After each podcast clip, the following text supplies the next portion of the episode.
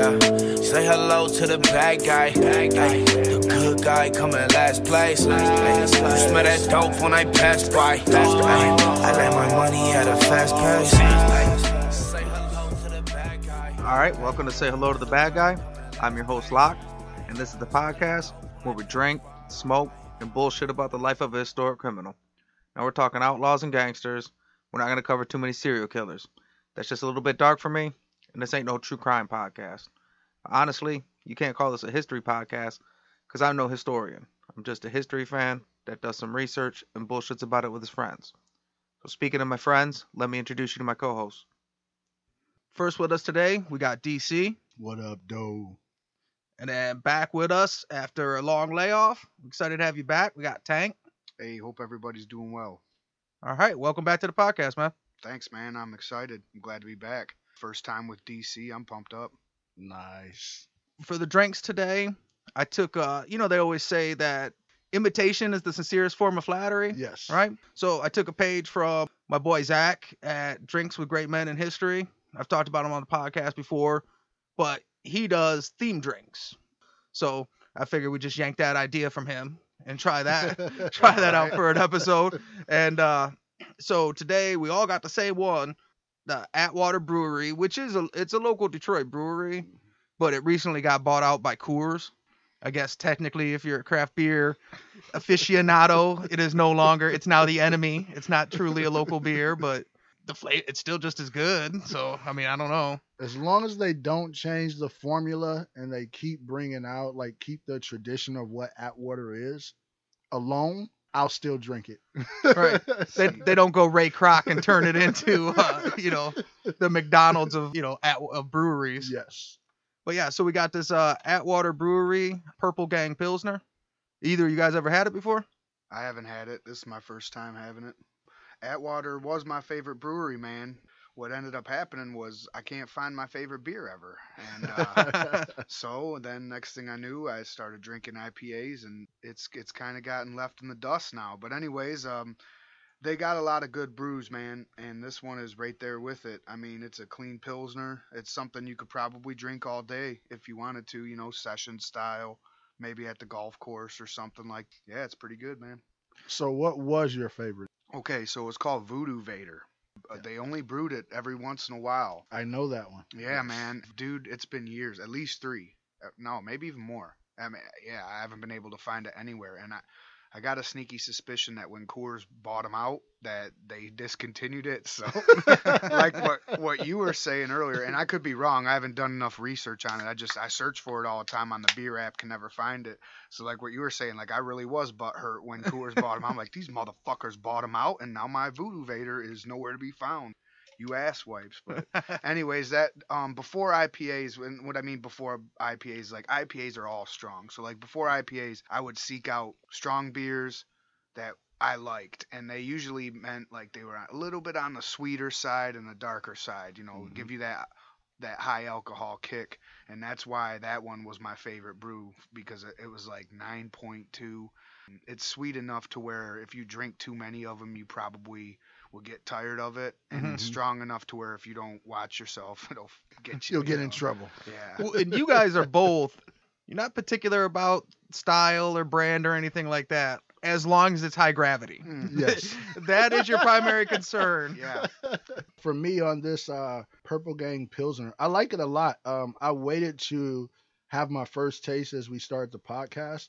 I think it falls into like what you were saying that you like for picnic summer beers because it's not a very high al- alcohol content, but it tastes really good. Mhm. And I think it's one of those beers that you can drink quite a few of them at a barbecue and Right. not like worry about being Right. hammered. The first thing I want to get into, kind of a big deal, I think. DC, the mastermind, put in a whole bunch of work. We got us a website up and running, badguypodcast.com. You guys go check it out, take a look around. We got links to the episodes, we got some reviews. Uh, there's uh, a merch store, which don't get too excited. The merch is it's a work in progress, but it's kind of like a sneak preview. We are going to be putting together before the merch becomes available some kind of a giveaway, um, but we haven't worked out the details. I thought it was amazing. DC did a great job, so thanks for that. Thank you, thank you, and of course, um, you know the show wouldn't be anything without the sponsors. Of course, you got Six Fo Sueno for the music, you got Cancer for music and the logo, and so on the website also there is a sponsor page. So please go to that page and support the sponsors of the show. Right. So now you don't even you don't got to go try and find them. Go straight to the website and you know Hmm. link to them, follow them on their social medias. You know, support local artists that are supporting us to keep this thing up and running. And then we're also now we were only on Instagram, which we still are. You can follow us on Instagram at Bad Guy Podcast. We put up the pictures from the show, but we also got all kinds of different gangster memes, movie quotes, uh, Mike Tyson workout videos, hot MMA chicks, you you name it. Just anything I think is cool It goes on the Instagram, basically. If you're sitting around with your buddies drinking beer and something you would think is cool, it's probably on the Instagram. We also now have we're on Twitter at the Bad Guy Pod. Bear with me as I learn how to do it. I finally got the the hang of Instagram. You know, now I'm going to be trying to learn how to tweet. Since we now have a website, we now got a Twitter. I felt like that's a big deal. We should maybe do a big episode. And then, like I hinted to earlier, we're doing themed drinks. Uh, anybody that listens regularly, we do the DEF CON scale at the end, which is a ranking system, and it's on the scale of Lee Murray to the Purple Gang. In the past, we've covered Lee Murray, and we've never covered the Purple Gang. So to finally give people, and I guess it's kind of a bad concept to discuss something every single episode that we've never actually explained to the listeners. So it seems like as good a time of any to go ahead and cover them. So today we're going to be covering the Purple Gang. This ain't negotiation time. This is Scarface, final scene, fucking bazookas under each arm. Say hello to my little friend. Hell yeah. Now, the Purple Gang is oh, it's always been a big part of the show. For one, we're from Detroit. You know, if you're a mob fan, a gangster fan in the Detroit area, we didn't have the Chicago outfit. We didn't have have the five families. Our Prohibition era gangsters were the Purple Gang. Yeah. Mm-hmm. And then in early carnations of the show, before I knew what we were doing, before we had equipment, before we had stuff published, we were trying to work out the kinks, and we had covered some different Purple Gang members. The tough thing is, it's which one do you decide to mm-hmm. cover? At some point, it went from any individual member to just the Purple Gang itself, and I mm-hmm. figured, you know, why try and single something out? We'll just cover it from top to bottom. Right on. I like it. The Purple Gang, it started as a youth street gang on the Lower East Side of Detroit, Michigan, in the Hastings Street neighborhood that at the time was known as Little Jerusalem in the years preceding World War One. A lot of the, this area at the time, when it sounds like, to me, a lot of the Purple Gang upbringing, if you've ever seen the movie Once Upon a Time in America, uh, Robert De Niro plays Noodles, Yep. you know, made famous from Wu Tang. Now that's in the, uh, the the Dumbo era of Brooklyn, I believe. But to me, that really has the feel of kind of the Purple Gang coming up, even though it's in New York. You know, these small, early 1900s neighborhoods and stuff like that. And that neighborhood, um, back in those days, was like the place to be, like right around slash next to the area of what became known as Black Bottom in Detroit. And it was like the the area was almost like its own nightlife. Like you would think of a downtown area, but it wasn't downtown. hmm And so, you know, from the the regular daytime life to the nightlife to the underworld, if you wanted it, it was there. So this area at the time was primarily made of, of Eastern European Jewish immigrants, predominantly from Poland and Russia. Now, when it started off as a youth street gang, the key founding members were the Bernstein brothers, Abe, Joe, Raymond, and Izzy, and then two other brothers called the uh, Keywell brothers. They would operate in the area that we now know as Eastern Market, and they specialized in pickpocketing, rolling drunks, and then extorting cart merchants for protection if the cart merchants wouldn't pay, they'd flip their carts or they'd just throw their fruit or smash a box and stuff like that. I love that. It's like, listen, pay me or you know what's gonna. Ha- I will flip this cart over. All the fruit on the. like that is the threat. I love it. Talk about starting off like literally small potatoes, Right. like, where it talks about the rolling drunks. I mean, you guys, you guys familiar with what that is? This is what came to mind. Unfortunately, when you have too many drinks at the gentleman's club, and if you pass out, and then they basically just get to name your price, name their price after that. You know, if you're back in the in the room getting a dance and you pass out, and then she wakes you up a song later and says, "Hey, you owe me seven songs worth of dances." That's what I thought of when I thought of rolling drunks because I've seen a couple of uh, bachelor parties where uh, uh, somebody got rolled in the. But yeah, I'm assuming it's catching a dude slammed either robbing them or um, Pre- pretty much, it's it's a form of robbery without mugging. Like I said, we're still hitting at you young kids, so a, still a grown man is a grown man. Mhm. So as opposed to a mugging where you have to physically overpower them and beat them, and sh- you would sometimes have somebody that worked with you at a bar that would give you hints to somebody that seemed like they had some money that was getting especially drunk, or you would just keep an eye out on it. And anybody that looked well-to-do that was drunk enough, instead of having to physically mug them, yeah, you could just kind of catch them in an alley, yeah, shove them down or whatever, take their stuff and then bounce out. And then by the time they get their shit back together, no, you know, nobody's gonna listen to them. They're drunk anyways. Half the times they just pass out in that alley and then wake up in the morning. So is that what you do? You know, back in the day when you and your buddy wanted to push a grown up over, and so one of them run behind him and get on the ground and turtle up, and you push them, and they automatically fall over your buddy, or was that just me? No, I- Well, I never tried it on an adult. I, I didn't have enough stones, man. I was doing it to my buddies and stuff, but I would have got my ass whipped if I did it to any of the people. They had to be the drunks. You roll them over. yeah. Oh. No, I could Well, definitely. no, see- no, the drunk. That'd be. I, I, that's technique number one for me. If I'm rolling drunks, is that move right there? If I got me and a homie. They would also a lot of times they would run errands for older local gangsters too. Just small time shit, working their way into the life. One question we get all the time, you always hear, is where the name Purple Gang come from. There's a couple ideas. One's really simple. Some people say one of the young members was a amateur boxer and would box in purple Mm. trunks. Okay. Uh, another one comes from now this sounds weird, but you got to hear it out. A shopkeeper said that they were bad kids. They're off colored, like spoiled meat. They're purple. Mm. Oh, okay. I never heard that one, but that's interesting. Uh, big fan of the Black Keys rock band, and they got their name because one of their uncles said, "You're like the Black Keys on the piano. There's few of you, and you're not like the others, or something along those lines." So the purple spoiled meat, that was kind of a good one. I mean, we're talking about early, early 1900s. People talked a different way. Calling Yeah. somebody tainted meat was a legitimate insult. you're right, because I I used to work for a company, and uh, I worked with a dude, and he was from El Salvador, and he was in his 70s, and I asked him to teach me insults in Spanish, but not cuss words, so I could mess with my buddy who was Puerto Rican, and so he taught me how to say, basically call him a dirty ox. you know what I mean? So, Right. See, yeah, it's the same Yeah, thing. Like, so yeah. yeah, the purple gang, Yeah, the purple dirty like oxen. spoiled meat. you dirty ox. It's a, it's a different different era of that's how people communicate. Yeah. You know. Not to mention just different cultures. Like an insult in one culture isn't necessarily an insult in another Right. culture. So like to you it would be like the weirdest thing, and it's no, that's a really big insult. You don't understand what he just said. It's like it's just meat. What- What's the problem? Exactly.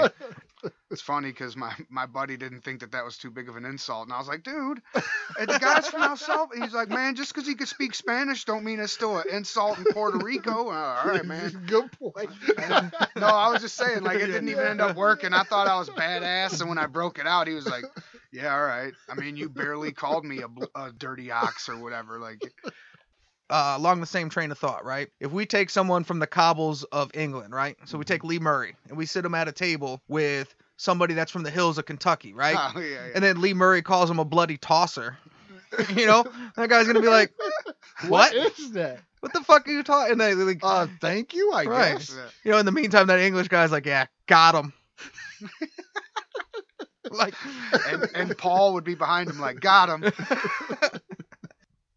Everybody knows about prohibition in 1920. Now, what a lot of people don't realize is that the state of Michigan banned liquor sales in 1917, way prior to prohibition, because there was this temperance movement by a lot of religious people. The movement was spearheaded by Henry Ford, who was in favor of a sober workplace. So he backed the Damon Act, and that was a state law that prohibited all sale of alcohol starting in 1918. I did not know that, but it makes sense. And of course, as we know, uh, Henry Ford was a, a very powerful man, especially at that point in time. I mean, in Michigan, he was the empire. And don't get me wrong, I'm not saying there were not other empires or car companies or whatever else, but he was the it in Michigan. If he backed it in and the amount of people he employed back then, I mean, if you were in the metro Detroit area, you or someone directly related to you worked for Ford, period. Right. So uh, he had a lot of power.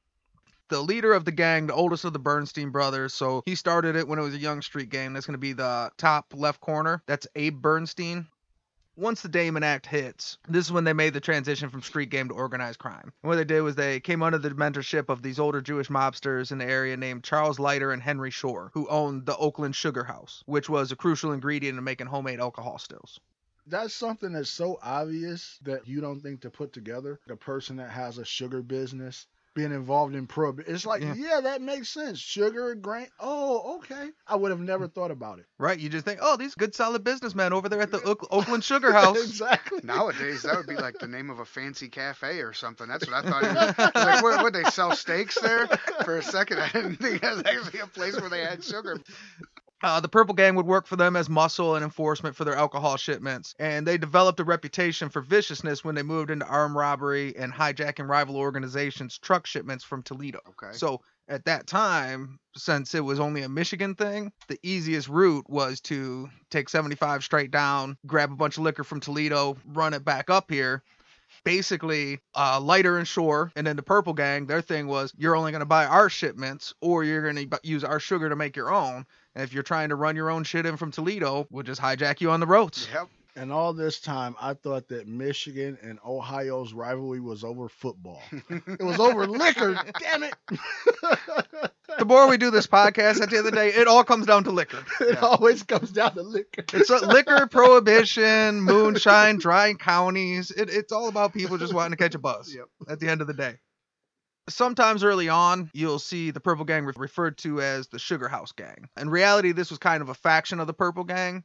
So the Purple Gang, it'll never actually be f- structured like a crime family. It's kind of like a, a loose organizations of criminal factions that work together. Uh, Charles Leiter and Henry Shorr, they had their own guys that worked with them too, and they bring in the Purple Gang as extra muscle. So the Sugar House Gang was technically just kind of that separate gang that they Okay. worked together with. You do research, you'll see it'll pop up a lot of times. Purple Gang, also known as the Sugar House Gang. That's not necessarily true. As we go on, you'll see it just this loose confederation of criminals, as opposed to being I'm the boss and this is my underboss and these are the lieutenants mm-hmm. and it was just kind of a bunch of criminals working together. That makes sense, and and I would understand why people would confuse them because if you see Purple Gangs kind of doing the muscle with the Sugar guys, and when you see them together, it's like, oh, that's the Sugar Gang. But the Purple Gang also does other things that's not with the Sugar guys, so it's like, Right. no, they're separate, but yeah, they're, they're together but separate. By the time nationwide prohibition hits on January 17, 1920, they were already seasoned gangsters and they were just ready to cash in. They'd already began to develop their own independent rackets, but they would contract out muscle work for local gamblers and underworld figures. The Purple Gangs often credit it with the invention of the snatch racket, which Snatch racket. Yes. That you could go in so many directions with that. I I wonder if our great president has something to say about the snatch racket. the snatch racket was kidnapping wealthy gangsters and gamblers and holding them for ransom. Yeah. What was good about that, they've eventually uh, developed gang operators that specialized in just that. Mhm. Like they just had these young violent motherfuckers that were just trying to do like as little as possible. So like that was their whole shtick was, you know, they'll kidnap people. And the crazy thing was what the Purple Gang also did was hire out muscle to protect gamblers and gangsters that were operating in the area. So if you were coming to Detroit, you had two options. You could pay the Purple Gang to operate as your muscle, Mhm. or you could get snatched Ah. and get ransomed out. That's what we call cornering the market. Listen, no matter which way you go, you're going to pay us. It's just how you want to pay. You can pay up front, and we can be nice and protect you. Or you can pay on the back end while we probably torture you a little bit waiting for the money to come in. Which one would you like? Damn straight. And that was before there were no cell phones. You're in their turf. I mean, that's back when you're on the you're in the wrong part of town. Really meant you're in the wrong part of town. No yeah. GPS tracking. Yep. I mean, earlier in the episode, I'm like, "Fuck that, man! You come try to take my goddamn produce cart, you know?" But I mean, fucking, I guess not. You know what I mean? Now that they got they got any sort of weapons, they got the numbers, then then you have to pay up. Yeah, think about it. Even if you ran back in to make a call, you had the rotary dial. No, I think that might have been that might have been back in the time where you just picked up something, started talking to somebody, and they were They patching. kept patching it They over. had- yeah, it might have yeah. been. You're right. Early Uh, 1900s, yeah, yeah. can, can you put me through to the police? uh, Uh, you Greenfield calling from again? please. And she's Alice, we got another one kidnapped by the Purple Gang. Let's pass them through to New York. oh yeah, you can drive out here. We'll see you in 40 fucking Exactly. days. you know we'll what be I mean? there right away. Yeah. Uh, so three weeks. Yeah. Yes, right away. They also use their knowledge of local distilleries and speakeasies to forcefully ensure that all corn sugar consumption came from the Oakland Sugar House.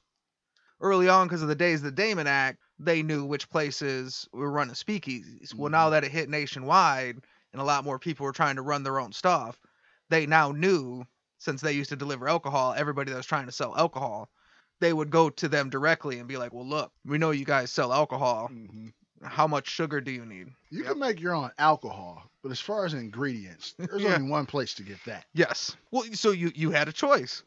You could buy your alcohol from us, or you could make your own with stuff that you made from us or bought from us. Cornering the market. Anyone that refused to buy the sugar from the Oakland Sugar House was subject to beatings, destruction of property, arson, or murder. So they were the original Frank White from Kings of New York.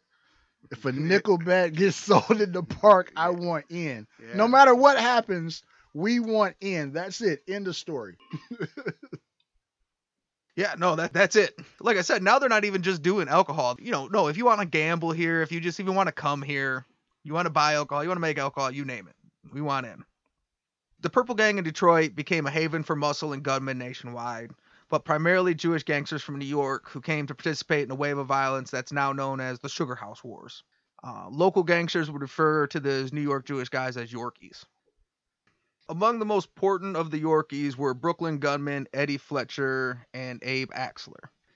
They were both small guys. Eddie Fletcher was a former boxer. He had once ran for alderman. And him and Abe Axler would basically become two of the most feared of the Purple Gang gunmen. They were so inseparable that they'd be referred to as the Siamese twins. The little guys are vicious. If you go out, you get drunk at a bar or something like that, pick on the big tall guy. He's probably not going to fight you. He's probably going to laugh it off. If you pick on the small guy, you're going to get drunk rolled. Then, then your cart's going to get flipped over. And then your place is going to get burned down. Don't pick on the little guys. They're vicious. I think if you were to do the breakdown on it, now there's obviously a handful of guys we covered when you get into gangsters that are just your your classic big strong guy that were Mhm. able to beat an, you know what I mean? Mm-hmm. They were able to kick ass and take names and just led into a life of crime based off that. I would guess just off the top of my head, like 80% of them are guys. smaller guys that got something to prove and they're scrappy and they're looking for action. And I guess you know it's almost like uh of course you know a podcast can't go past without me saying something about MMA or jiu-jitsu or something like that, but of course it's like the world of jiu-jitsu or Brazilian jiu-jitsu at that, which we know uh you know took the MMA world by storm or the fighting world. But uh, the style that we know of today was the smallest, weakest brother developed it. Yeah. He had to develop a different style because he was smaller and weaker, and he just got really good at certain techniques. Helio Gracie, the one that kind of pioneered it as we Mhm. know it, he was so and it's so so fucked up because as it came on, he became known as the warrior. Like so, Mhm. him and Carlos was the warrior and the Yeah. shaman. But when he was young, when he learned jujitsu and he adapted that version of the style, Mhm. he was so small and sickly, he didn't even go to school and shit. Yep. Damn. Yeah, he was just this small, sick, that. little, weak kid. He never got taught jujitsu. He was too small and weak. But his brothers that got taught jujitsu had a school and they were training people. And he all he did was sit and watch. That was it because he was too weak to train. But he started looking at all the techniques and learning. And then, you know, story has it one day one of his brothers couldn't train somebody. And he was like, I'll train you. And the style and everything at which he did, the the guy that he was training really liked it. And now when his brother came back, like the next training session, he's like, you know what, I'm, I'm gonna train with your brother. He he like who? Him? Like the little guy? It's like yeah, you know. And then you know that Oh, whole new style came about, but Man. it wasn't based on strength or overpowering your opponent or anything like that because he couldn't do it. So this actually takes it from the MMA version of Legend Has It. That was actually the story I heard too. So I don't know if the both of us, me and my homie on my podcast, count as two resources. but Yes, he heard it, I heard it. That's two sources, man. That's That's fact. that's fact. so originally Eddie Fletcher of the Siamese twins was one of the first guys that we covered on the podcast that had never been released was kind of like a trial episode trying to figure out how to put the podcast together and before I was as good at finding the pictures, I would see all these pictures of him. And I always heard how small he was, and I always thought, he doesn't look that small. It looks like a regular dude. Mhm. Until I found this picture of him and Abe Axler Mhm. with these two guys. And now, mind you, those guys aren't heavyweight boxers. Those are lawyers. right. And these two regular, just Joe Schmo goofball lawyers tower over these dudes. yeah. Oh, okay. So they're all all right. I thought they were in the courtroom on the picture in the right. Thought maybe they were sitting down and the lawyers were standing up. Because I mean, the one guy, I mean, uh, he he does look like the guy on the right. What? Eddie Fletcher. Yeah, Fletcher. He does look about half the size of the other dude, and I thought it was just because they were sitting down. But now that they're standing up, it's like, yeah, I could see, man. He was a little dude. The wilder looking one, that's Abe Axler. So the one with the skinny face. Yeah. The one with the more slick back hair, that's Eddie Fletcher. Now the Siamese twins, they were also and I and I feel so bad for this dude. Almost anytime you read any story that involved the Siamese twins, there's usually also Simon Axler, who on this podcast I once referred to as his brother. It's actually his cousin. So I Ah. could correct myself. I hmm as I do more research, I find more information. but there, in my defense, there's not a ton of information about Simon fucking Axler out there. So how the fuck was I supposed to know? But yeah, it turns out is his cousin. But that's got to be disappointing. You and your cousin come from Brooklyn over so that he become like a famous celebrity gangster, but not with you, Yeah. with his other homie Eddie. That's right. And they call him the Siamese twins. He wasn't vicious enough, and he, he probably was too tall. You know, he's probably like five eight or something, a giant. Like, Can't look, hang with us. you you're know? throwing off our whole thing, bro. so now they got they got plenty of muscle. You know, they've kind of taken over everything. They kind of capitalize on having the extra muscle and manpower. And after acquiring several boats with access to additional muscle, they began smuggling whiskey from Canada across the Detroit River.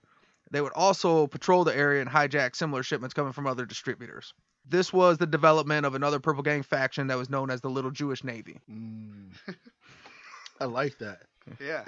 The funny thing is, I don't know how heavily the Detroit River was uh, patrolled back then, but even now, it's don't get me wrong, the Coast Guard is out there, but it's not a big gap between Detroit and Canada and Windsor.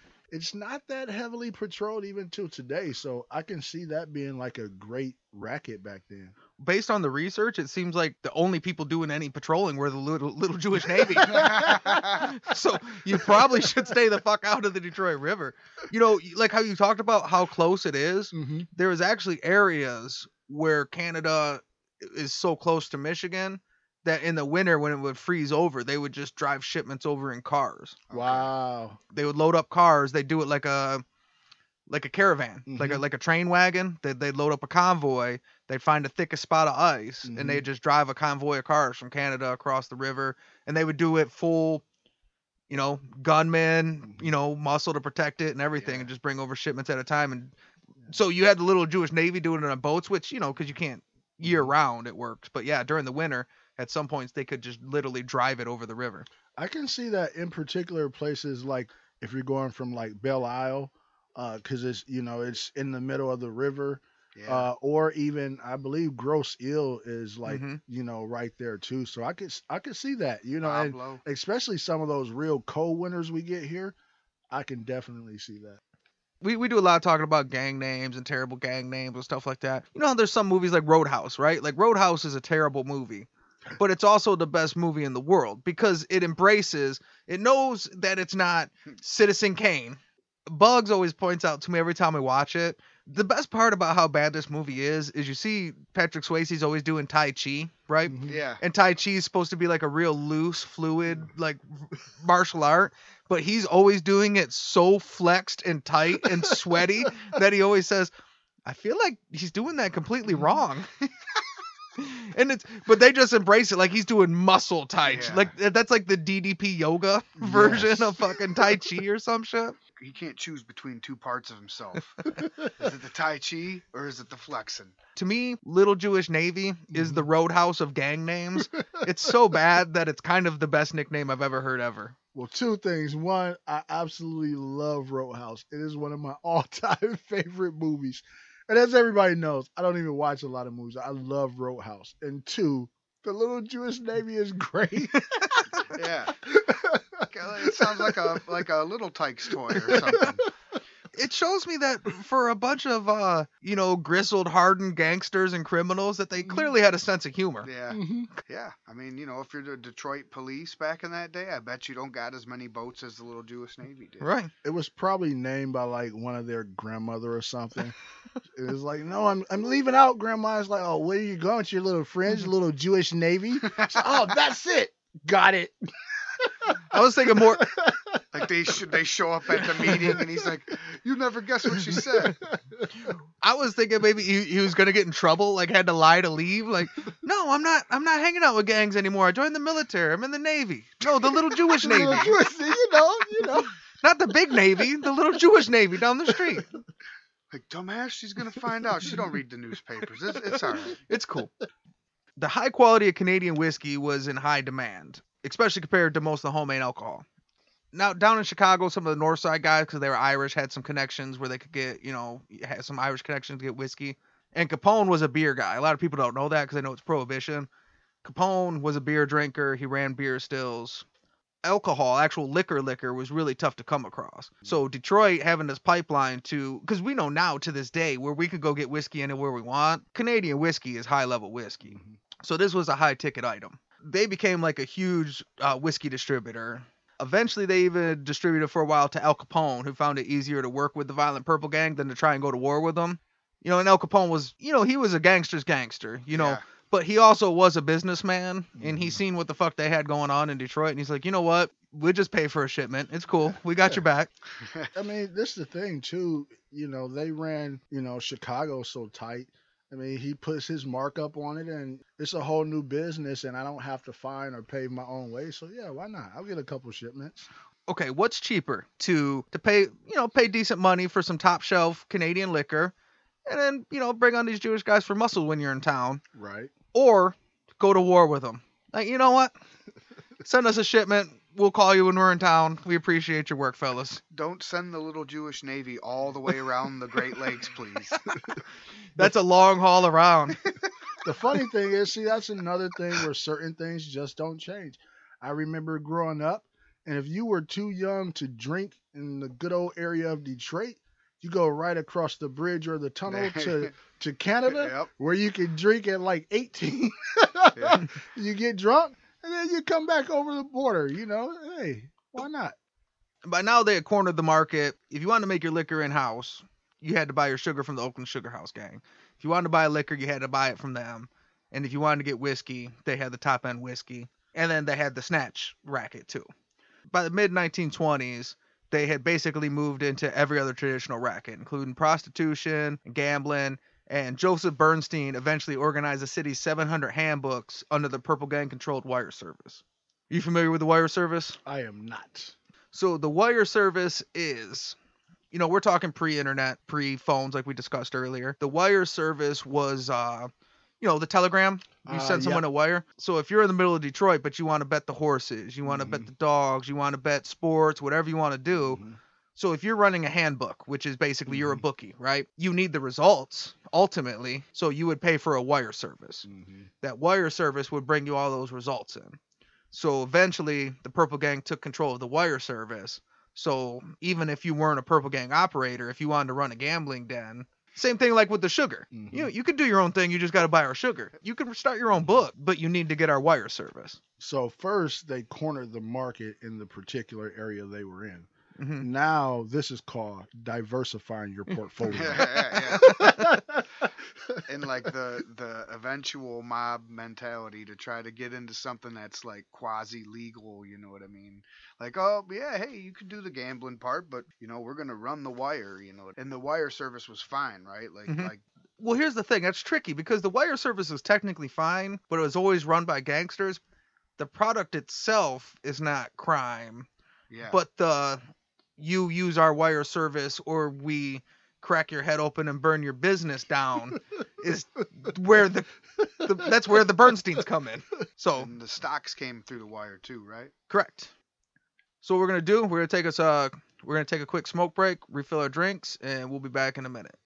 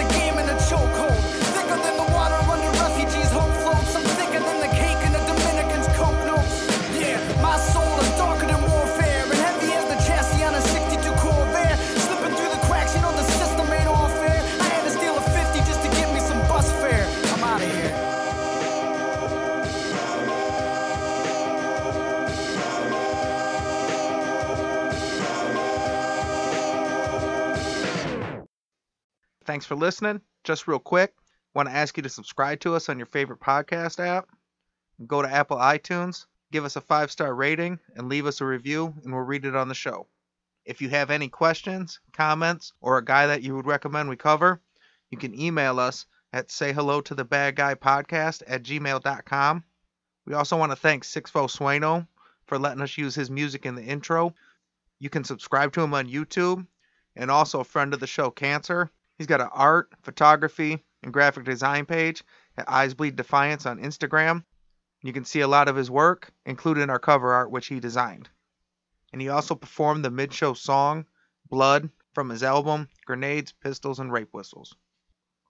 Now back to the show. And we're back. Tank, you switched up your beer. What are you drinking? Homes Brewery in Ann Arbor Intersect IPA. Uh, it's a hazy IPA. Um, I want to say it's around six and a half, seven, and uh, it's good. Um, That's pretty low for you. I'm already feeling it to be honest, but yeah, uh, it's a good one. Not, it's not bitter, so it, I, it couldn't be called hoppy, and uh, it's pretty smooth. It goes down good. You drink them a lot on here. We hear about it a lot. Like, would you say is like Homes your favorite brewery? Old Nation and Homes are right there right now. Old Nation's Mm. Williamston, Michigan, and Homes is Ann Arbor, Michigan. And you know we like to, to do the locals. And then third would have been uh, Atwater Brewery. Well, that's why we, we could uh, send it out with a bang with this Purple Gang Pilsner. Rest in peace, Craft Atwater. All right, so so me and DC, we got you know like the Michael Corleone. Every time I'm out, they keep pulling me back in. Yes. You you had offered me another dark beer was on the table, but I stuck to my commitment to uh, not drink dark beers again until we're out of that season. So I got this Homes Brewery uh, Tank brought us. It's the does that say Metaform? yep. So it's Metaform Sour Raspberry IPA. You ever had it, DC? I have never had, and I want to say thank you to Tank. Um, it's actually really good. It is a sour, but a lot of times the sours, like you feel it like it's a bite on the tongue, but this one it, it almost tastes like a juice, and then all of a sudden you get like a bite in the back of the jaw. It's it's really weird, but I like it. It's a uh, it's a good flavor. Not sure how hard it's gonna hit, but uh, I like it a lot so far. See, I knew what you meant, but a- after you said it, I had to try it again just to make sure. Like, yeah, literally get that like in the back of your jaw. Like, yeah, And it's it's uh six percent, I think. So nice. yeah, it's strong one too. and it's early today. Yep. Whatever. Quarantine's over. It's nice out. I gotta be honest, It's guys. beer I got 30 really somewhere. pumped up. Yeah, I was. I was like, it's been too long. I'm bringing the big guns. I'm down. Fuck it. We, we took a trip and got some brews, and Don't don't threaten me with a good time. I'm in. Right Fuck it. In 1925, the Purple Gang decides they're going to continue diversifying their portfolio, and they decide to move into labor racketeering. Now, Abe Bernstein's partners with a guy named Francis Martel, who's the president of the, the Detroit branch of the American Federation of Labor, and they decided they want to organize the area cleaners and dyers companies into unions. That was the big you know, big thing at the time, labor racketeering, you know, taking advantage of the unions. So they start helping them organize, and they would use them as muscle to make sure they keep the union members in line, but they would also use them as muscle to terrorize independents into joining. okay. So, which basically means everyone. Yes. Either we could beat you up to make sure you do what the union tells you to, or beat you up to make you join the union. They're like, wait, we started this movement because they're killing us with chemicals, and now you're threatening our lives, and like we're we're confused. AKA cornering the market again. Damn straight. So over the next few years, they would regularly hijack or blow up truckloads of laundry. Uh, drivers were beaten. They would burn down warehouses. Uh, Novelty and Empire Cleaners were both bombed. And then there was two vocal opponents, Sam Sigmund and Samuel Pol- Polikoff, were murdered. So they like legitimately went to work on the Mhm. cleaners and dyers unions. Damn. This is also where the other most likely reason that they became called the Purple Gang is. Some people said like they would throw purple dye in with the uh, laundry to ruin it. I like all those different possibilities because, in particular, I didn't think of any of them. I always thought it was just based around uh, uh, purple being considered a royal color. And that could be it too. I mean, we really don't know. They're all, all of them are theories in general. Maybe Mhm.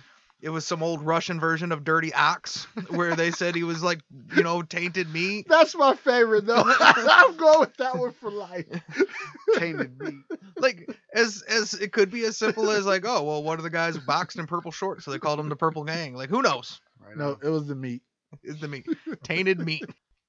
The Purple Gang brought in hundreds of thousands of dollars, and this time frame became known as the Cleaners and Dyers War. In 1927, nine gang members, including Abe and Rabin Bernstein, Eddie Fletcher, Abe and Simon Axler, were all arrested and charged with extortion, and all were acquitted. Around the same time, there was a Chicago based jewel thief named Frank Wright. He started operating in Detroit with his two partners, Joseph Bloom and George Cohen one of their big they were into the snatch racket too they were always kind of on the edge with the purple gang but they kind of let them slide and that all changed once the trio ended up killing a purple gang operator in order to get to frank they arranged the kidnapping of his friend uh, meyer bloomfield so you know stick to what you're good at like i don't know let's kidnap his friend Right. I get an idea. You guys will never think of this one. How about we kidnap his buddy? yeah so they kidnapped his buddy and they told him you could come pick him up bring all your friends and show up at the Milla, uh, Milaflores apartments uh, apartment number 308 Oh, okay. always a bad sign. Yep. Like, do I gotta bring all my friends? Yeah, all of them. What could go wrong? Right. so March 28th, 1927, 4:30 in the morning, Frank Wright, George Cohen, and Joseph Bloom knocked on the door to apartment 308, and the fire door at the end of the hall opened. The Siamese twins, Eddie Fletcher and Abe Axler, as well as hired hitman, formerly of the Egan's Rat Gang out of St. Louis, uh, Fred Killer Burke, emptied their weapons into the trio. And I remember this from the Killer Burke episode. Yep. So Fred Killer Burke has been covered on the episode before, so you you get more detail on that. But I think that also so a couple things that also speaks to earlier we were talking about the factions, right? So Mm-hmm. you got you know the Purple Gang, you got the Sugar House Gang, you got the Siamese Twins, you got the Little Jewish Navy. He kind of worked. He was like a his own faction off the Egan's Rat Gang. hmm So when you look into the Purple Gang, these are all names that'll pop up. And that's why I said it's like a loose confederation operating under this umbrella. But I would definitely recommend you go check out the Killer Burke episode. He's got a whole other side story of his own. Yep. So the Siamese twins had 1911s, which seemed to be their weapon of choice. Killer Burke unloaded a, a clip with his Thompson into him, which definitely seemed to be his weapon of choice. Bloom and Cohen were found dead on arrival with too many bullets to count, or too many bullet wounds to count. Frank Wright was alive despite being hit 14 times. Now, he ended up dying 20 hours later, but when he was questioned, the only information he gave the police was he said that the machine gun worked. That's all I can remember. I think we talked about this at that time too on the Killer Burke episode, but 9/11 is a great weapon. I just wanted to throw that out there. So once you when you win two world wars, Mhm. you know what I mean? I think it's a perfect example. I seen a meme about the 1911 that said it's proof that big, old, and slow still can get the job done. Yes. It's true. You know, in 1911, honestly, people don't consider this all the time because it's a big gun, but it's a carryable gun because it's it's thin. yeah. You know, so especially if you go with a shoulder strap or something, it's a great gun. It's thin and it's it's very accurate. A lot of other guns, like especially you know your Glock and your Glock derivatives, you know, because everybody's made their version of the Glock. Right. Like I don't know how to explain this. Like they're top heavy, Mhm. right? So you you get a little bit more kick that messes with the accuracy. Or so jump. you have to be yeah, you have to be better. Mhm. In 1911, I almost feel like you could train like anybody to shoot, even though it's a larger gun. Look, I've, I've seen a picture of a 1911 being shot by a wounded man being carried off the battlefield. Okay? Like, if, if it gets it done in that situation, Yes. what more could you ask Yes. for? I mean, that's the that's the firearm you need to choose. I would But yeah, so I love the 1911s, and that seemed to be the the Siamese twins leaned on the 1911s. Killer Burke leaned on the Thompson. This was known as the first time that the Thompson machine gun was used in Detroit uh, criminal history. So That had to be a scary time you think of it. No, they have this gun, right? And and and like it just shoots a million bullets in one second because you know you have to exaggerate whatever the story is. yeah, And like and and when they leave the scene, there's just bullets everywhere. Everybody's like, "Oh my god!" so it has to be scary. Especially this is probably back in the time where most people still only had maybe shotgun or revolver. or a rifle, and even the Yeah. rifles weren't semi-automatic. They were mostly, you, you know, like a lever action or Yep. something like that. Exactly. Do you know much about why the Thompson ended up in the hands of so many gangsters? I do not. The reason the Thompson submachine gun has that handle up at the front of it, it was designed during World War One for trench sweeping. hmm You hold that front handle, and that's why you know it's a small bullet. You're not trying to shoot down a battlefield. Mhm. You know what I mean? High rate of fire. It's not got to be accurate. You're supposed to sweep trenches with it. hmm By the time they finally got it approved, built, and ready to ship, World War One ended, and they had no use for it. I remember that. They tried to roll it out to the police force, and they were like, "Well, why would we? this is a giant heavy The gun, and we, do with this? Yeah. the fuck would we do with this gun? Like we have zero use for this. No, get your stupid gun out of here." So now they got this warehouse full of these Thompsons Mm-hmm. that the military don't need and the cops don't want.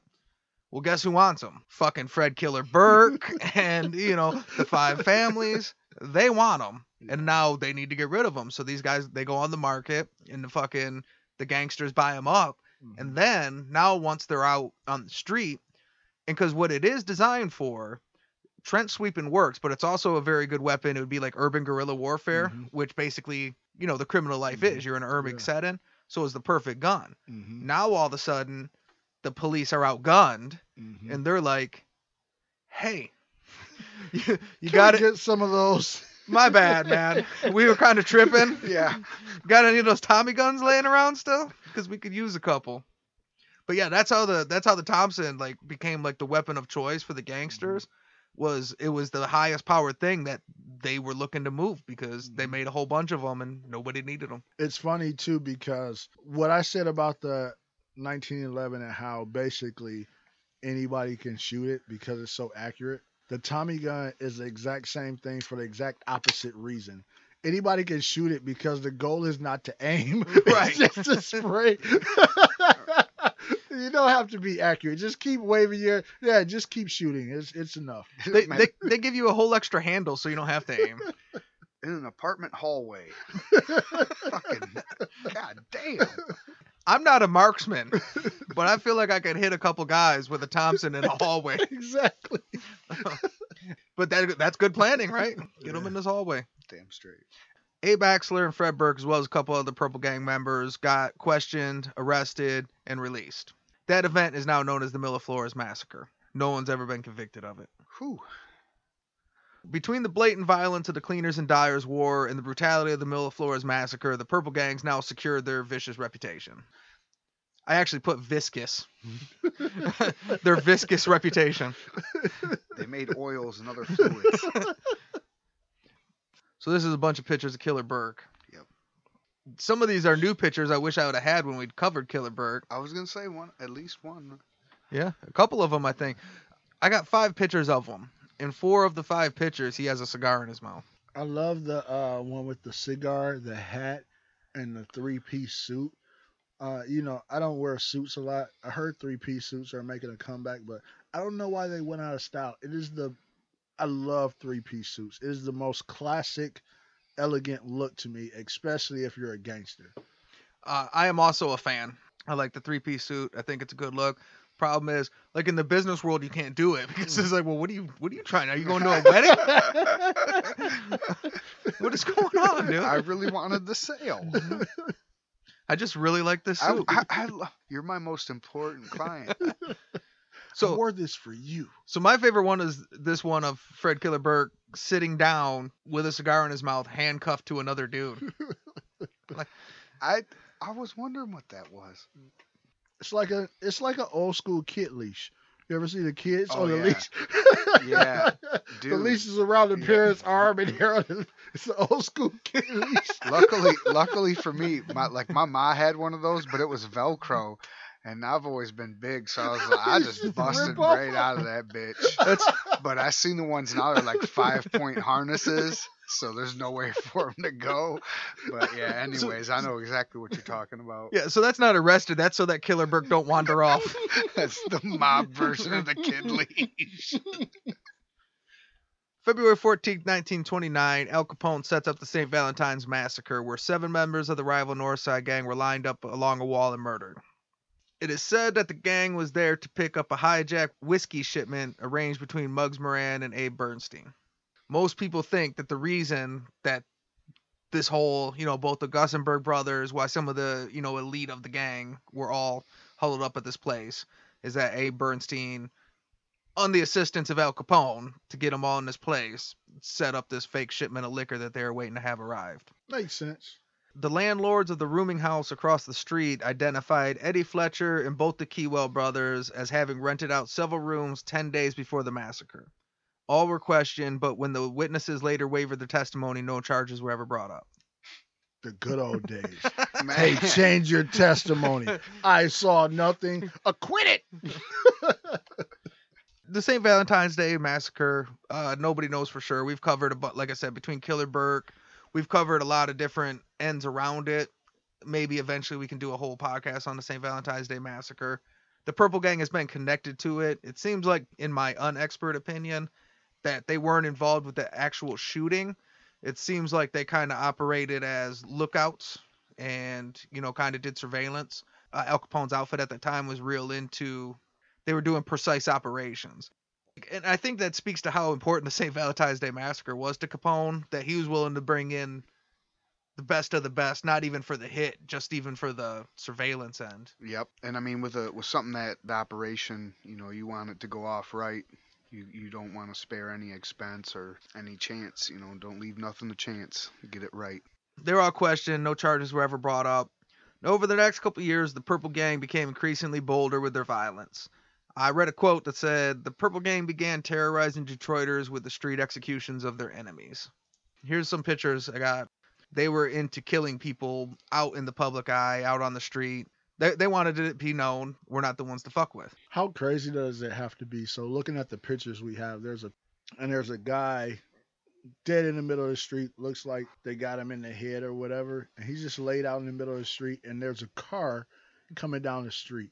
And now, if you're in that car that's coming down the street, like how scary does this scene have to be? It's like coming down the street, like, oh wait a minute. I thought that was a bag in the street. I was gonna run it over, but that's a guy that's dead. Old ass Yeah. headlights. What the hell is that? right. Holy shit! So I'm guessing that thing ain't got anti-lock brakes. I mean- What's that? I don't know for sure, but Like bicycle tires on those What is things, basically. Right, it'll hit that body and fucking break that axle off. a police officer named Vivian Welch was murdered on the street, and in 1930, a popular radio personality named Jerry Buckley was murdered in the lobby of a downtown hotel. Damn, Wow. killing personalities and in a downtown hotel at that. That's uh, ballsy. They really started to get out of control. Around this time, one of the biggest problems with the Purple Gang seems to be that they're predominantly pretty young guys. It's a lot of ego, you know, trying to prove themselves, and nobody wanted to take shit. And they got to a point where they had ran shit so much, like literally running every aspect, that they kind of started chewing their own legs off. Imploding from the inside. They start fighting amongst themselves. Two Purple Gang members decided to fuck with this dude. So mm-hmm. he's got three Purple Gang members. Two of them would decide to fuck with the other guy and locked him in a closet. The guy from inside the closet said, Let me out or I'm going to come out shooting. They didn't. Then he started shooting through the door, killed one. then the guy in the closet and the other guy that didn't get killed had to go bury the guy that got shot because they got to get rid of this body now. Yeah, I can see that. I mean, and this is an example of why women live longer than men. right? Whenever you have a bunch of young guys and you give them a lot of power, a lot of money, or anything like that, their um, macho ness slash testosterone hasn't matured yet to where everything isn't a pissing contest. You have stuff like, and I mean, some people never mature. Most guys mature, but some never mature. Some it's a pissing contest at 90 years old, you know. But uh, it, it's unfortunate because although if they're bad guys and these are crimes, I mean they had a good thing going on. If you can keep everything together at the top, you can, you know, you can take this thing for a long time. You know, they always say absolute power corrupts absolutely. Yes. And we're not talking about crafty old wise men. You know, Mhm. we're talking about young violent street kids that Mhm. are that have everything. Uh Nino Brown, Mm-hmm. right? It's kind of Nino Brownish. Once you once you get everything, you want everything and you don't want to take shit from anybody and you want Even my girl, man. we compared New York to Detroit earlier. In New York, you've got a hierarchy, you've got a solid system there. When somebody in the middle or the bottom fucks up, they got to deal with somebody at the top killing a dude over a, a squabble in the street and, and leaving it out for the newspaper to find it. The boss is not going to like that if it wasn't meant to be. So earlier we were talking about Purple Gang was kind of a state of mind. It was it was factions, it was separate ones, uh, structure per se and now you're seeing the byproduct of that. You got young dudes making calls that probably wouldn't happen in, in other systems, you know what I mean? And it's interesting, you know, how the wave went.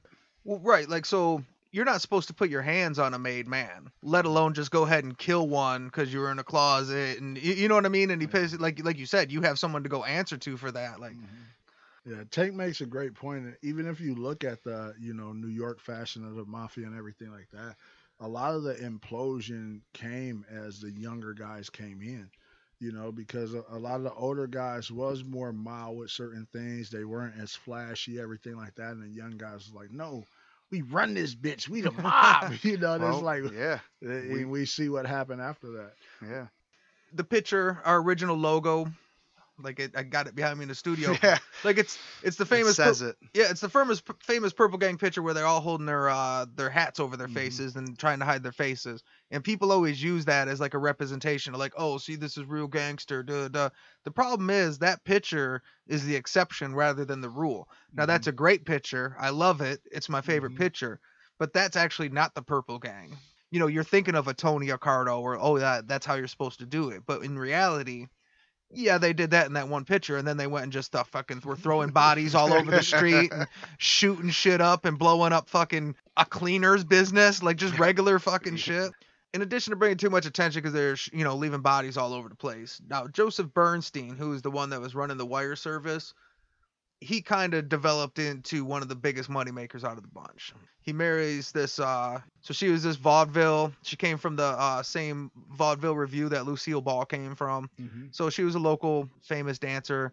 So he marries this, this beautiful lady and he goes and buys this fancy house out in the suburbs. In the 1920s, it cost $100,000. And then he dumped $100,000 into furniture. That is a beautiful house. It is, man. Um, if uh, and I don't know the architecture all around the U.S., but in the Metro Detroit area, that would be considered damn near a mansion. Like that is a nice house, all brick, which we absolutely love here because you need something to protect from those terrible ass winters. Right. Yeah. Can't have that wood; it'll get eaten up by salt. but it's a nice big. I don't know what that's considered with those many floors. Is that a like two uh, door? yeah, Tudor. I- It I might think be. so. But uh, that is a beautiful home. Like I would love to own something like that today. That is a beautiful home. Twin stack uh, fireplaces, it looks like. That's Yep. happening. So he gets approached like, hey, so you got this famous old lady and you got this beautiful mansion. So what do you do for a living? And he had reported as he was the owner of a three seat barber shop in downtown. Beer salesman. We upgraded to five seats. Hello. Look, man, um, there is such thing as thousand dollar haircuts out there right now. I mean, hey, who knows? Maybe back then, you know, somebody's making a hundred dollars for a haircut. I mean, if it- if you're making a hundred dollars for a haircut and you're cutting three haircuts a day, There you go. before long you're gonna have your hundred thousand dollar twin stack fucking fireplace mansion. And shit. No, no doubt about it. damn straight. Clearly, you've never seen a fucking, never seen a Joey Bernstein fade. We have a particular set of clientele. We won't give up our clients, but we do a good job. I make a good living off of that. They just got heat on all over the place. Between the infighting between factions, body counts rises as the government begins to crack down on prohibition era gang activity. In 1931, the Little Jewish Navy decides to encroach on other factions' territory and becomes increasingly insubordinate to the Bernstein brothers. They basically just decided we'll just do our own thing too and shit. I'm sorry, I'm just geeked up that the little Jewish Navy is still a thing. we haven't heard from it in a minute. You know what I mean? It, it came back from the threat of Capone. It, it made it halfway around the Great Lakes, and now it's back. No, I'm sorry. I was, You know, while you were on land doing that, we were still out in the water Fucking- doing water dude, shit. the Detroit River is nothing compared to Superior and fucking Michigan. All right. I'm pretty sure they probably stretched out there too. So the little Jewish Navy, the Bernstein brothers, they schedule a sit down to go through some peace talks and kind of figure out how they're going to make this work. Everything was set up for the Collingswood Manor Apartments on September 16th, 1931. Bring all your boys. That doesn't sound good. Running it back. Room 308. Bring your boys. You would think that the little Jewish Navy would be like, wait a minute. Did you, did you say bring all my boys? Yeah. And I mean, I know social media wasn't a thing back then, but you figured by now the first use of the Tommy would have gotten around to the people who use the Tommies. Listen, if I'm the little Jewish Navy, I say, no, no, no. Let's meet in a very safe place on the Detroit River. Right. Bring all of your boys. Yeah. Home court, motherfucker. Bring your paddle your ass out here. paddle your ass out here to Grosse Ile. The little Jewish Navy leadership was Herman Paul, Isidore Sutker, and Joseph Leibowitz. They show up for the meeting, and after a brief discussion, they're all gunned down. I'm so shocked that that happened. That became what is now known as the Collingswoods Massacre. So this is my question. How many people does it have to be before it's considered a massacre? When is it just a shooting? Right. What, what, does three people equal a massacre? We got the St. Valentine's Day is clearly a massacre. That's Yes, seven. So yes. that's a given. Yes. right? One's clearly not, two's Yes, clearly not. Three, I guess, was what we'd be discussing would be the floor. There's also one that's called the the Fox Trout Massacre, but that one was also three. So I feel like it's been firmly established in Three gang lore that three or more. Okay, got it. Irvin Milberg, Harry Keywell, and Raymond Bernstein, three of the highest ranking purple gangs, were convicted of first degree murder in the Collingswood Massacre and sentenced to life in prison. Finally, man, that's the fir- first time in the whole episode. I mean, don't get me wrong, the pictures earlier were obviously pictures from them getting arrested or something, whether they were acquitted or let go of the crimes. Uh, first part of the episode where I heard about anybody going to the clink. I mean, I know there's a lot of Purple Gang uh, content to cover, but I think that's kind of universal around this era. So what we've seen a lot is early on, the police would do a lot of roundups. So there's a lot of mug shots of all the Purple Gang guys. But money talks, and these guys had a lot of money, so they would bring in these high-powered lawyers, and they would buy off judges. So the political corruption during Prohibition was fucking huge. You know what I mean? yep. That had a big effect on it. You got to think of some laws that were on the books over the years, like in some instances where people couldn't get convicted if they're you couldn't find a weapon, and you Yeah. know, it's like just the craziest Alright. stuff, or really, you know, just intimidating a witness where that's your only case based on what the law is. All of a sudden, this witness changes their mind. Well, I guess you don't have a case. You know, and how if if I mean if you're going up against the purple gang and going back to that, you have two choices. Okay, listen, you have two choices. I know your family doesn't have a lot of money. You know, thousand dollars is a lot of money. We give you a thousand dollars. You didn't see anything, or you saw something and we kill you. Which one would you like? Uh, you know, I was really thinking I needed exactly a thousand dollars. see what? I didn't see shit. I ain't see nothing. Matter of fact, I'm legally blind. Yeah, cataracts. But then once we're getting towards the end of prohibition, well, and the other big thing was the Great Depression. So once you get in the mm-hmm. 1930s, Yeah. people start losing jobs. They're less impressed by the gangster shit. You know what I mean? Mm-hmm. It's not gonna, it doesn't fly like it used to. They're cracking down on them. And once you started having your massacres and stuff like that, that's also you notice the Milaflores massacre was 27. The St. Valentine's Day massacre was 29. Mm-hmm. All this shit starts ending in the early 30s because once you once it got to that level, early on when they were just selling booze and killing each other, nobody gave a fuck. Mhm. You know, but now when it's like brutal and you just got bodies on the street, you have to do something. You know, you're a society and shit. This exact same murder in 1926, they'd have got away with it. Just now that shit's not buying the pull that it used to. Right on. So when they all went to jail, this was the beginning of the end for the Purple Gang. Most of their leadership had been murdered or was doing lengthy uh, prison time. In 1933, the Siamese twins made a push to take over leadership of the gang. And on November 26, after being last seen at a local beer garden, Abe Axler and Eddie Fletcher were found at 2 a.m. murdered in the backseat of Axler's new Chrysler on Telegraph and Quarton Road in Bloomfield Hills, Michigan, Okay.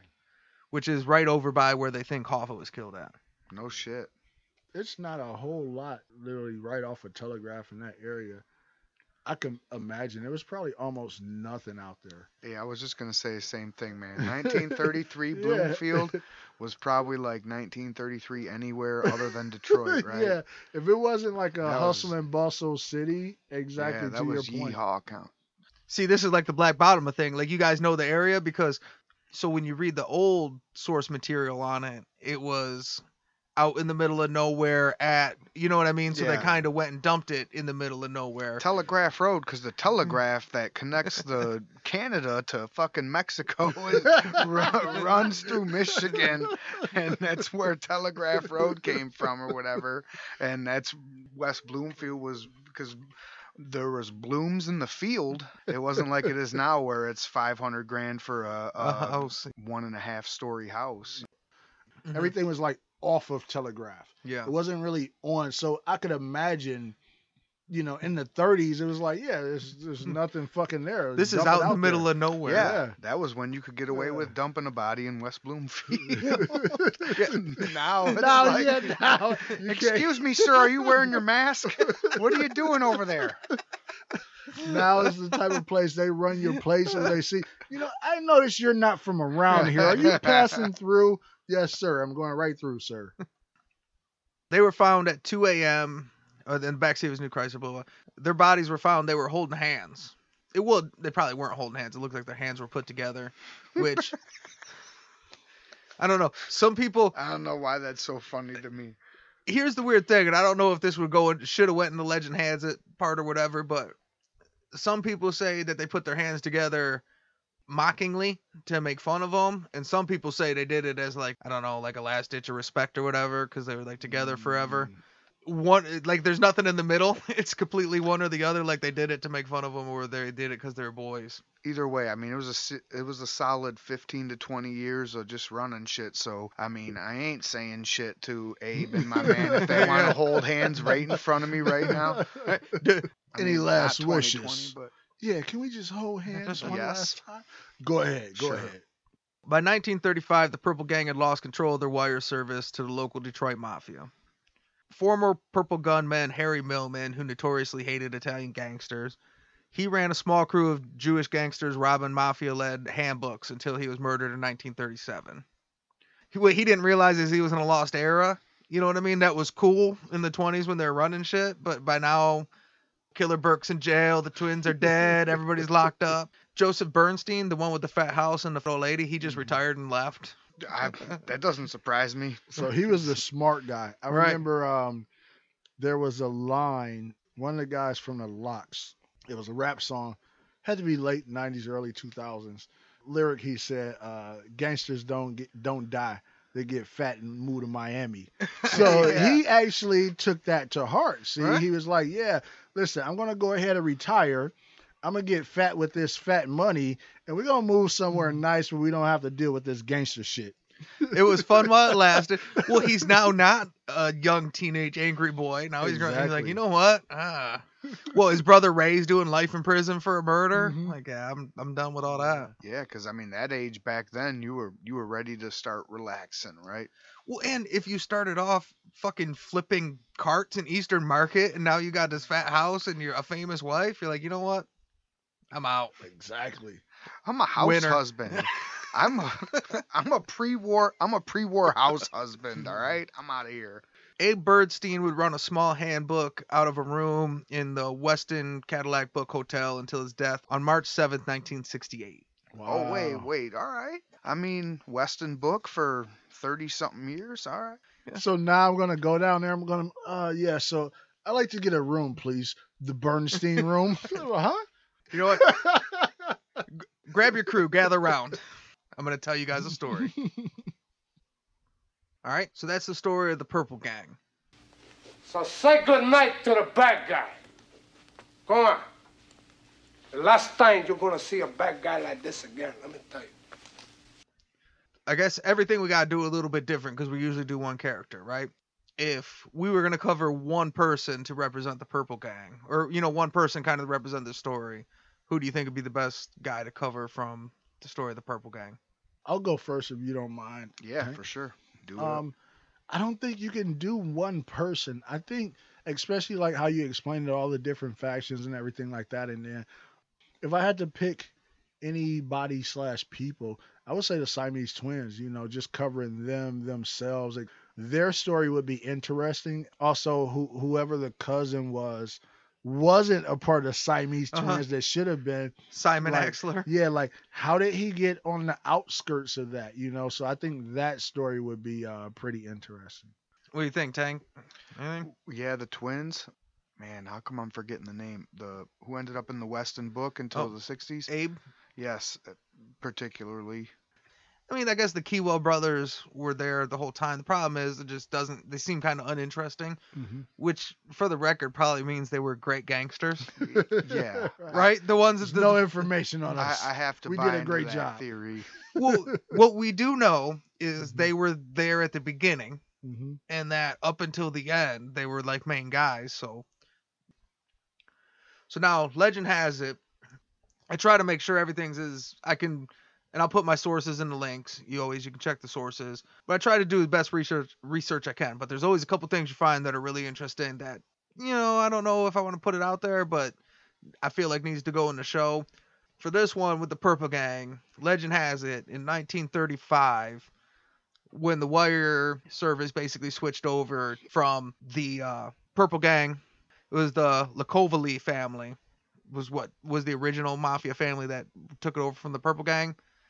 That they brought Abe Bernstein into a meeting and sat him down and told him that they were going to officially take over all their rackets, and that he could either basically go ahead with it and he'd be allowed to work under their umbrella, or there's always the option. There's the purple gang option. right. So you know the kind of choices you all used to give the people. yeah, so pick one. Right. so it seems like Abe Bernstein was able to operate for the rest of his life, not only as under, but almost assisted by. Like it seems like the Detroit Mafia, he seemed like it worked well with them. So the one guy I talked about that fucking was a holdout and was mm-hmm. trying to just kept rob, robbing places Yeah. said that Abe Bernstein actually kept him alive for a couple years because like of their diplomatic relationship, he was always like, "Hey, that's my boy. It's cool. He fucks up sometimes. It's cool." And eventually, just got to a point in 1937 where they killed him. I know that's your boy, but listen, this is time Too 375. it has to stop. For real this time. Abe Bernstein also spent the rest of his life committing a whole, huge portion of all the money he made to fighting for the release of uh, his brother Ray for the Collinsworth massacre. I know they're gangsters. I know they're bad guys and everything like that, but I respect that. I would have done the same thing. I don't know what it is about family in particular, anybody that's like really close to you. But even if they do something bad, you just look at them different than other people. Yeah. You know, it's like, no, that's my brother. Uh, he just made a mistake. He's a good kid. let's get him out of jail. you know, Right. So whatever. We killed three people. You know how many times we killed three people? right? Only three. Like that's not a reason to go to jail. That's maybe not the even a ten, maybe the massacre. fifteen. It's barely a massacre. no. Barely a massacre. Is that a media massacre or a mafia massacre? So uh so now we gotta do the DEFCON scale. So we know the standard DEFCON scale is five to one. You know, five being the lowest, one being the highest. On the Bad Guy podcast, nobody's a good guy. So five is Lee Murray, who's your crack dealing, kidnapping, bank robber, and one was always the Purple Gang. Mhm. So you guys think now that we've kind of covered the story of the Purple Gang, I mean, you think like uh the standards holds still legit number one Purple Gang? There was no way you could go over every detail of them. This Right. is number one, hands down. I won't drag it out. It's it's a number one all day. Yeah, I, I definitely agree with Tank. Not to mention um, the things they did and the things that they were involved in. So if you just took the massacres and got rid of everything else, and you know, of course, as you mentioned, one of the most famous, the St. Valentine's Day massacre, whether they were the shooters or not, being involved, creating the setup, the whole thing, they had their hands in so much. They ended up in, you know, loss of life and things of that sort. It's hard not to put them in a one. All right. Flush the bombers, get the subs in launch mode. We are at DEFCON 1. like we said earlier, we got the new website, badguypodcast.com. Go check it out. Links to the sponsors, uh, Sixfo Sueno, you know, he did the music, lets us use it for his intro. Uh, Cancer, he's a show contributor. He does the mid roll song, he did the cover art, and you can hit hit all their links on the website. Follow us, Bad Guy Podcast, on Instagram and the Bad Guy Pod on Twitter. You guys got anything before we go? No, I like the episode. I like the coverage. I think it was a great job of packing so much into the time frame that we like to do for our podcast. So hopefully the listeners liked it. They got some good information. Yeah, I agree. I'm I'm I'm glad to be back with you guys bullshitting about bad guys, and man, it's one of my favorite things to do, and uh, when when I'm drinking brews. So, thanks a lot. All right. Well, this is say hello to the bad guy. Thanks for coming. Thanks for listening.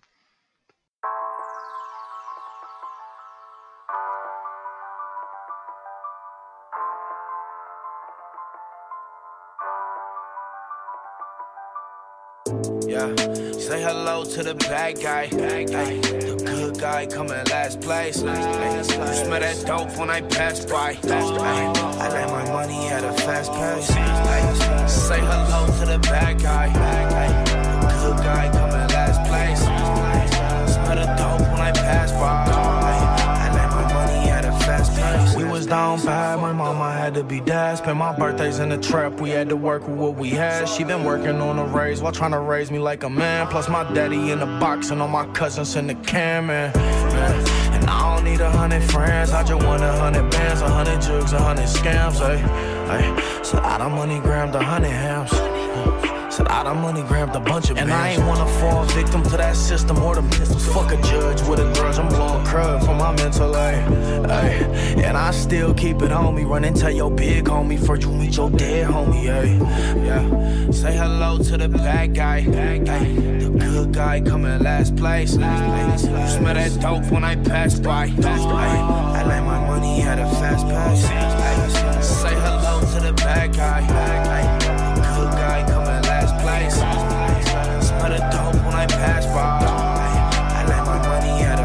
I just did the dash hey, in the fast lane. Let my money at a fast pace. Look like I drag race. Cut your re up in my ashtray. I'm in my bag. Hey, good girl, bad face, slim waist, and her ass fake. Hey, and she in love with the bad guy. Hey, but bad bitches never act right. Hey, she act up into that bag fly.